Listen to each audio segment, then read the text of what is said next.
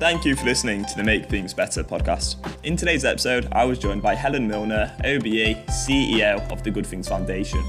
I learned loads from this episode, particularly about the digital divide, who's being excluded, why they're excluded, and also what the Good Things Foundation are doing to bridge that gap and help those who want to get online get online. The audio isn't the best at times in this episode, so I can only apologise for that, but I do hope you enjoy today's episode.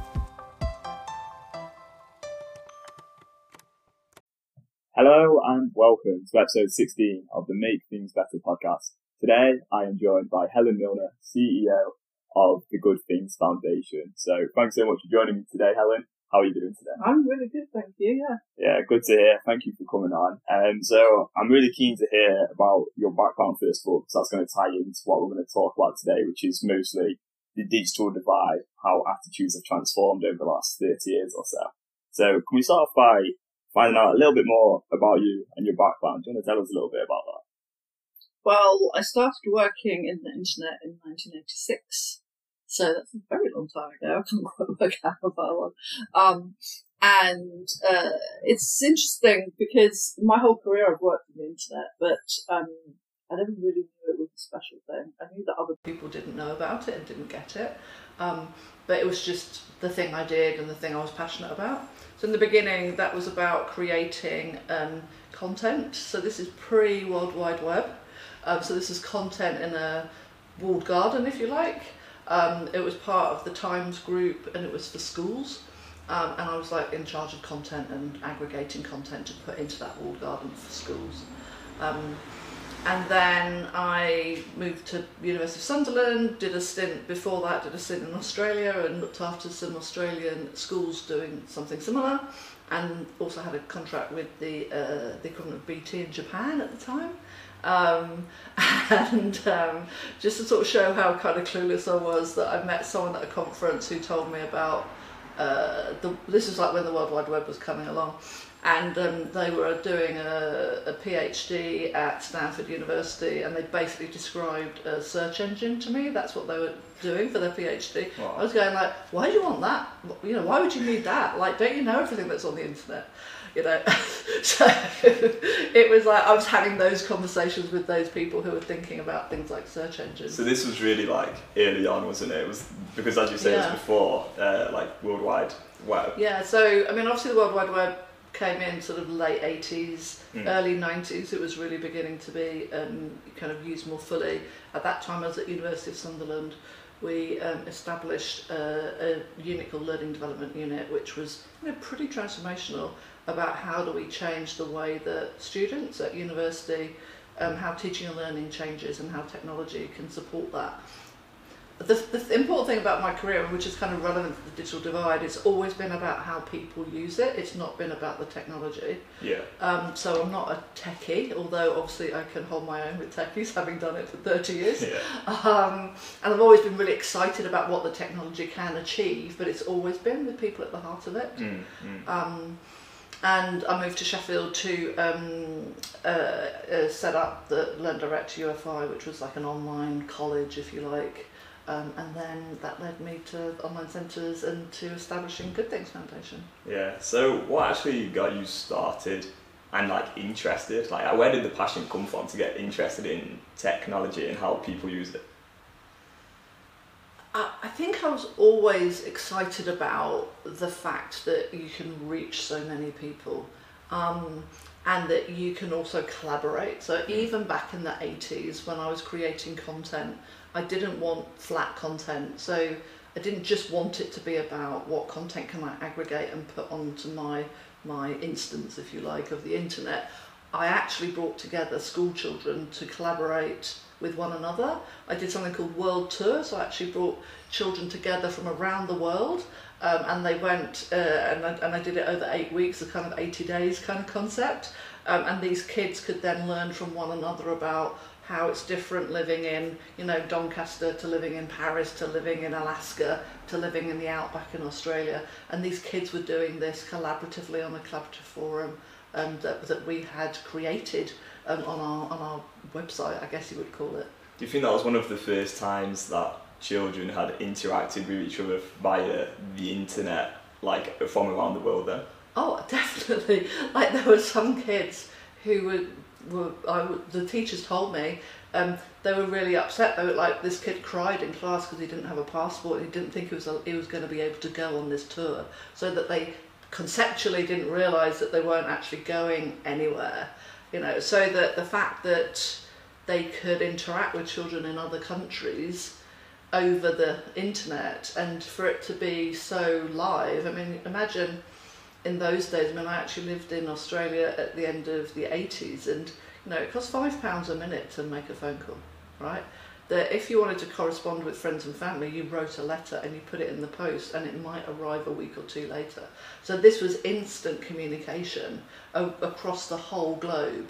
I mean, the funny thing is, because obviously I'm getting on now, obviously, um, but I sometimes meet people through work who were who was one of those kids so wow. we also did something with John Craven's Newsround, um, which was like an election day. So we had kids all over the country online doing sort of elections within their schools and then sending their results in. So we had like um, it was live on BBC telly, um, and we could look at what the results were of what the kids were voting compared to then what actually the parents then voted. And I've met I've met you know, adults through work who were kids who did World Tour and who also took part in John John Craven's um, election day. That's amazing. It must be so like interesting to hear about their stories and to kind of reminisce those times from the past. Yeah, I think so. And also, like you're saying, it's the first time they'd ever been on the internet. And it's the first time they've already felt that kind of power of interacting with other people as well in that um, synchronous way um, you know, doing it real time. Um, but you know, we've also got to imagine these were times when they probably weren't even, you know, they were definitely weren't searching for what the weather's going to be like today. like the the internet wasn't even an information tool at this point, and we were using it as a collaboration tool. Mm. Did you ever envisage the internet getting as big as it is now? Like, could you even fathom that back then? Yeah, definitely. So, the, I've got a a little anecdote. So when my son was born in 1995, because I can remember this, was born September 1995. Um, I was sitting in my living room with some friends that come round to see the baby. Um, and in the corner I had a, a computer because although I was on maternity leave, of course I work on the internet, so I could just be online all the time and read emails and do, do things. Um, and one of my friends said, why, why have you got a computer? Like, what's that for? And I said, well, it's for the internet. I went, oh, that's just a fad. I went, no, in the future, you'll be ordering pizzas takeaway on the internet. Um, and that I can remember the like hush in the room, like I've got baby brain, you know, that I was a complete idiot and that I was, you know, somehow been, you know, had this kind of fanciful idea that could not possibly be true. And it was only when I think back, and for me it was so obvious that that was going to happen, that, but none of those other people in that room, it was obvious to them um, in the same way. So I guess by 1995, it was obvious that the internet was going to be a huge, huge thing. Yeah, but of course, some people today are still excluded from that. So do you want to tell us a little bit about the Good Things Foundation yeah. and what that's all about then? Yeah, so Good Things Foundation. So we're a digital inclusion charity. We're based in Sheffield. Um, we work all across the UK. Uh, we just turned 10 last December.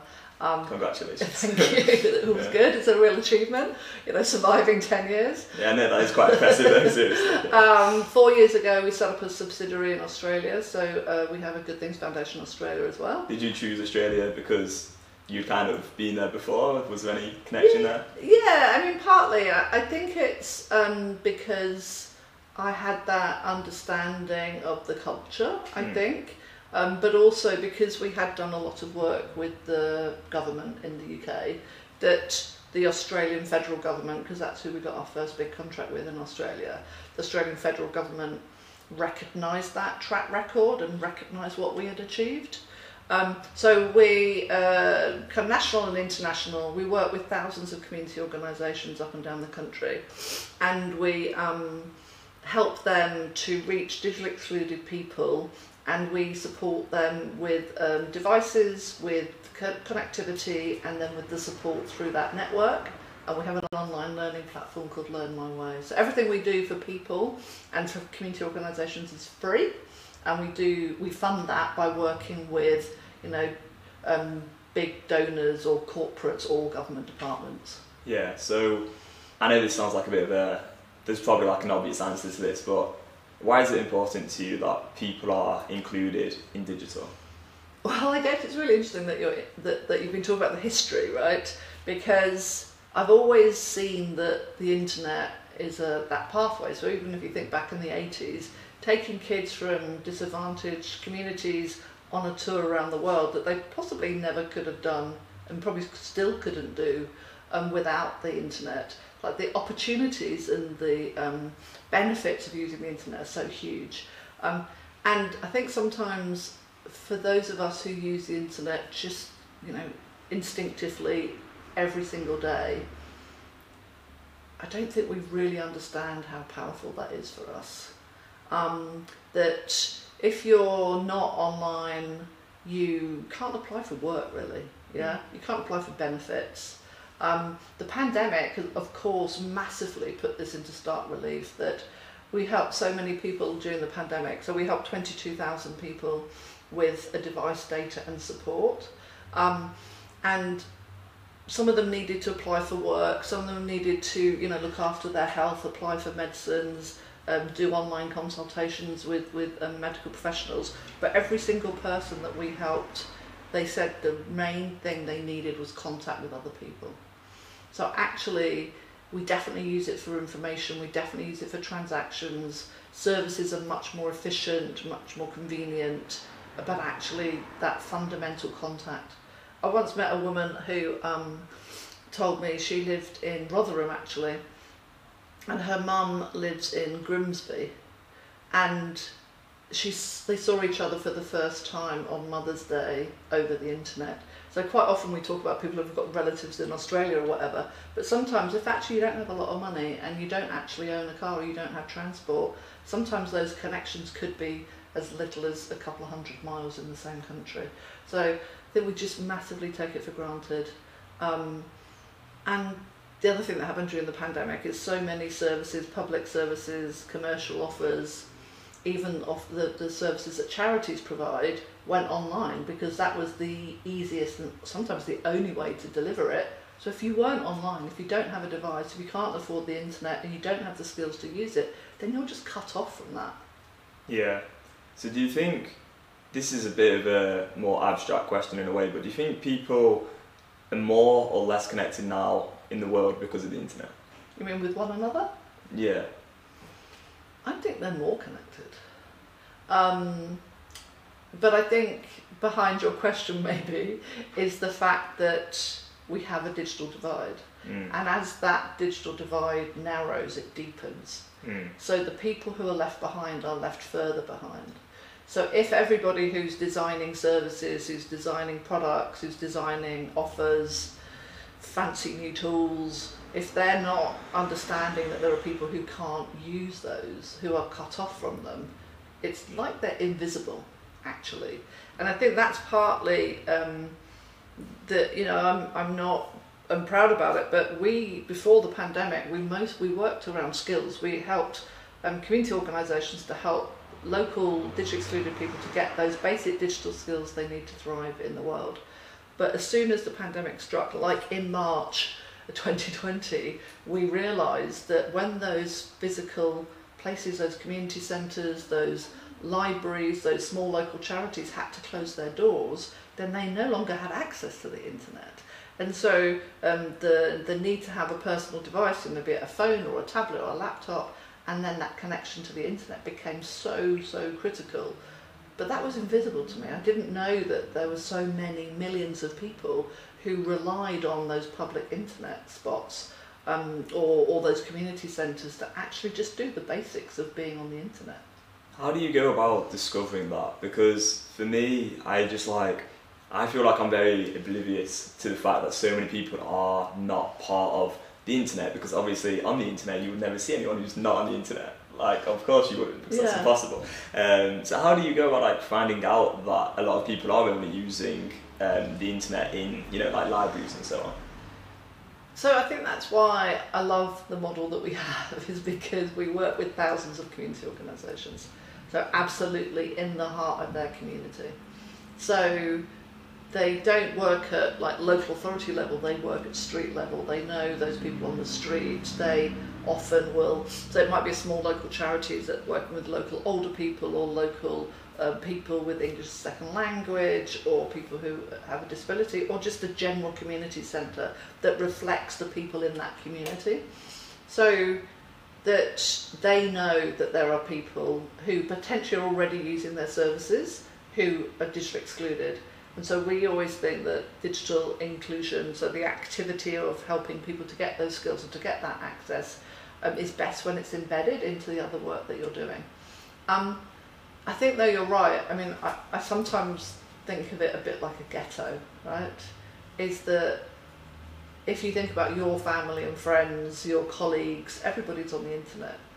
But therefore, that's why I find that I'm really lucky that I can go and visit these communities and I can talk to people who don't have the internet.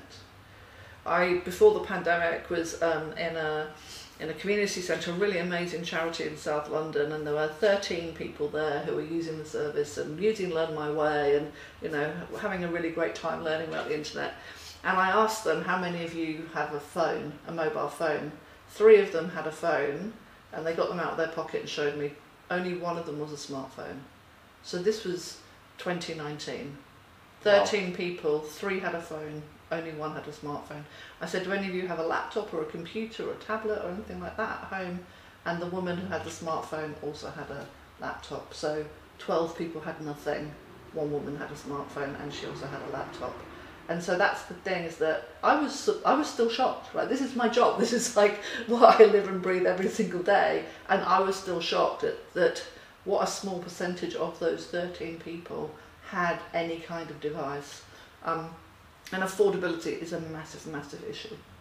Yeah, and do you find that usually those who are excluded and are not using digital already, do you think most of them want to, or do you come across people who actually have chosen not to? Well, the data says that about 42% of the people who aren't using the internet say they're not interested and it's not for them. Um, we did do some um, other research to get under the hood of that, and we found that there were, you know, trust is quite a big issue. They don't trust it. You know, there's quite a lot on the on, on the news about you know identity theft and um, uh, financial risks. Um, and uh, so, but that still means more than half want to do it, right? Um, that you know, and that's again the beauty of the Good Things model where we work with local community organisations because they can reach those people. And again, the people who um, are digitally excluded, um, uh, like 65% of them say that they would get help if they knew it was there, and 35% say they want local support. So actually, it feels like a perfect solution, doesn't it? Is that they want local support if they knew it was there, uh, we have local support, um, and more than half of those people who are offline want want to learn. Yeah, so some of the main barriers then is obviously money. That's going to be one of the main ones, but then also the trust and then the education. And I guess for a lot of people, if you don't have the money already and you're a little bit less trusting of it, then you've got two like really strong reasons not to. Because you're not going to have the luxury of being able yeah. to even take the risk and you know have a chance on something. Yeah, yeah. Well, one thing that we did during lockdown, though, but I think this is where I'm really passionate now about bringing that the bundle of the device and the connectivity and the support all together. So during lockdown, we helped thousands of people who'd never used the internet before because we could say, here is a tablet. Um, it has a SIM card in it that connects you to the internet. Here's a local person who will support you. You know, their name is X, um, and that and that person X actually brings it to your door, puts it on your doorstep, takes a step back, rings the bell, has a social distance conversation, then they say, I'll give you a call or I'll um, just, what will happen is it will buzz, just press yes and off you go. What they were, our local community partners were doing, they were actually teaching people how to use the internet from the very first time they ever touched a device, they were on Zoom and they wow. were using Zoom to learn how to use the internet. So again, pre-pandemic, we would have said that was impossible to do, but actually they were getting really intensive, wonderful, informal local support, but with that device. So by bringing that package together, we're now working with um, uh, Virgin Media O2, Vodafone, and Three, um, and by them coming together, we've created a national data bank and we've got half a million SIMs, so we can help half a million people to get free connectivity, mobile connectivity through that. So now we're calling on companies to give us their old kits, their old devices, their old technology, um, so we can bundle that together and get it out to digitally excluded people in communities. And our biggest problem is we know the demand is so huge, we've got to get those devices out of those corporate cupboards and drawers and get them refurbished and into the hands of the people who need them because we need we know that demand is still so so high and it really has to be met. And it just feels like you know the UK is the fifth wealthiest country in the world no matter what our politicians tell us is that we should be able to support those people who can't afford it. Um, with a good you know good quality I'm not talking about rubbish quality good quality a pre-loved technology um, the connectivity through our national data bank and that support through our national digital inclusion network. Yeah, definitely. And you mentioned there about, you know, there is a lot of people in this country who probably are on, well, they just are on like way lower standards of living than others because there is huge inequality here. Um, and who would you say is sort of like negatively impacted by digital the most, or like who's the most excluded? Yeah. Is there certain like groups? Because I think there's a bit of a misconception that it's just the old people who yeah, are on tech. But that's right. I mean, old, I mean, some older people are, but there's a massive correlation in the UK between um, household income and yeah, exclusion. That's right. So even if you're an older person, um, then you, if you, for example, have a, a decent household income, or even you know, if you're a woman in your 80s and you've got a university degree, 99% will have a, will be on the internet, right? So the correlation between education attainment um, and household income is actually much more important than age. Having said all of that, clearly we've got older people who are um, who have low incomes, right? We've got um, two billion in pension credit that's not been claimed right? So that means there are pensioners all over the country who are eligible because their income is so low to get a pension credit benefit from the state but don't claim it. Um, so for them, buying broadband may well feel out of their reach even if they wanted to do that. Um, uh, the older you are, obviously, you definitely didn't do it at school, and you might not even have used the internet in your career. So the you, they may feel the barrier to entry is much higher for them. Um, and also, you know, and I have some, I, I understand this one probably the most is that, you know, if you're in your 70s or 80s and you've never used the internet and you've got a pretty nice life already, like you're happy, then, you know, it probably feels like, why would I bother? You know, and you can kind of think, well, if you're happy and you've got everything that you need, I mean, I would always say that I think there's benefits for you. Uh, one chap we had, some um, a digital champion, he got online when he was 91 and it made such a massive difference to him. He became like a real evangelist and he was out encouraging all of his friends and family, everyone at the golf course, he said, um, to actually get on the internet. So, you know, it's also never too late to learn, right? Yeah, absolutely. Um, yeah, that's, that's a great story that you've got someone who's 91 still, you know, getting on the internet, I guess, yeah, is literally you're never too late to get involved. But when you bring the devices and data in though as well, it's clearly um, a lot of it is about affordability. Mm. So that um, that it's important to understand that um, that is the underpinning reason for digital exclusion.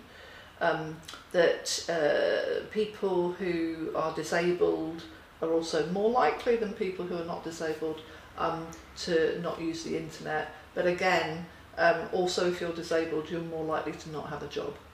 Right, so that these things are um, compounded, you know, the intersectionality of different disadvantages. But, but talking about benefits, if you're um, on a low income or from a disadvantaged community, you're much more likely to experience health inequalities the government is spending billions on digital health services, but actually the people who are most likely to need them the most are more likely to be digitally excluded. So you know, it, doesn't take a rocket scientist to work out. Therefore, investment in digital inclusion will actually help to realise the benefits in investment in digital services. Yeah, and I imagine investment in digital inclusion is going to really contribute to just general equality yeah, throughout. Absolutely. I mean, I'm with you on that. I mean, I, I that we definitely have the economic arguments. So we know that investment in full digital inclusion for every pound spent, you get a fourteen pounds eighty return. Not bad. Not bad at all. so you know the economic arguments are there, but I believe that it's a now a case of equity. That if you want to be on the internet, if you um, you know, if, if, if you want to be on the internet to be the same as everybody else, that it's just a basic equity issue. Um, you know, some people say that the internet should is a human right or is should be treated like a utility. Um, so they're some of the things that we're actually exploring. We have a data poverty lab, um, and we've just actually launched a search for some fellowships. Um, so, and one of those is actually should the internet be treated like a utility or a human right or something else. Um, so uh, that's really exciting. So we're looking for people to apply for those fellowships now. Yeah, that's really interesting because if we look back to how this conversation started, you were talking about almost being dismissed by saying that you're going to be ordering pizza through the internet in the future, and now it's like almost becoming a human right, which is incredible. So over the last 30 or even like coming up to like 40 years soon, um, how have attitudes towards the internet changed? Obviously, we've touched on this a little bit, but what has been like some of the main things that you've seen in your time? Well, even if I just think career-wise, 20 years ago, um, when the sort of the concept of having a, a, place in every community where people can go to use the internet, um, uh, this is a policy politician um, um desire, um, is that uh, only a third of people use the internet. So this is 20 years ago. Right. Right. So not even that long ago. Not even that long ago. No. Yeah. That so only a third of people use the internet also at that time it was also really expensive like you couldn't really buy a computer for less than a thousand pounds right mm. so it was also the market wasn't really there um, so the internet is almost invisible now i think to many people who use it you know use it on the go use it at home on your smart tv use it on your you know your alexa or your google assistant that obviously with you know at work and sending out your podcasts, yeah. you know, that, that um, the internet is everywhere. We almost don't talk about it because it feels so ubiquitous that actually to understand that it's ubiquitous in availability, and I'm sure people in rural areas will tell us that it's not ubiquitous, that, that they still don't have choice of supplier, and, in some places still not very good. Um, but actually, it feels ubiquitous. Um, therefore, we are excluding people from it. Because actually, if we're designing our society with the assumption that everybody is able to use the internet in many different ways, in mobile, with smart devices, then actually we're just leaving people further and further behind if we don't understand that either we have a we we have a, a duty as a society to pay for people to do to be on the internet. They can't afford it, or we we're just blind blind mm. to the fact that it's such a big problem. Yeah, I suppose as people are starting to take it for granted, and it's just becoming obviously a subconscious habit to use the internet almost all the time now for a lot of people. And because it is becoming invisible, I guess it then becomes a lot, lot easier to forget about the ways in which we're excluding people. And I'm sure there's so many ways that people are creating things in the world and setting things up and just being completely oblivious to the fact that some people just won't ever see this stuff and won't ever take part in it. Even with this podcast, there's going to yeah. be people out there who will never have the opportunity to even watch this, whether they want to or not. They probably won't, but even if they wanted to, yeah. Um, you know, they're not going to have that opportunity. But that's something that would never really even like cross my consciousness really until this conversation. So it's really good to kind of get that message out there. The good news though yeah. is that um, people who are designing, you know, your your doctor's surgery or Uh, like I was interviewed by Yours magazine recently, like that's going to go on in a magazine that will go into the Yeah. hands of older older women mostly. Um, is that that there are people who do see and understand that there are visually excluded people.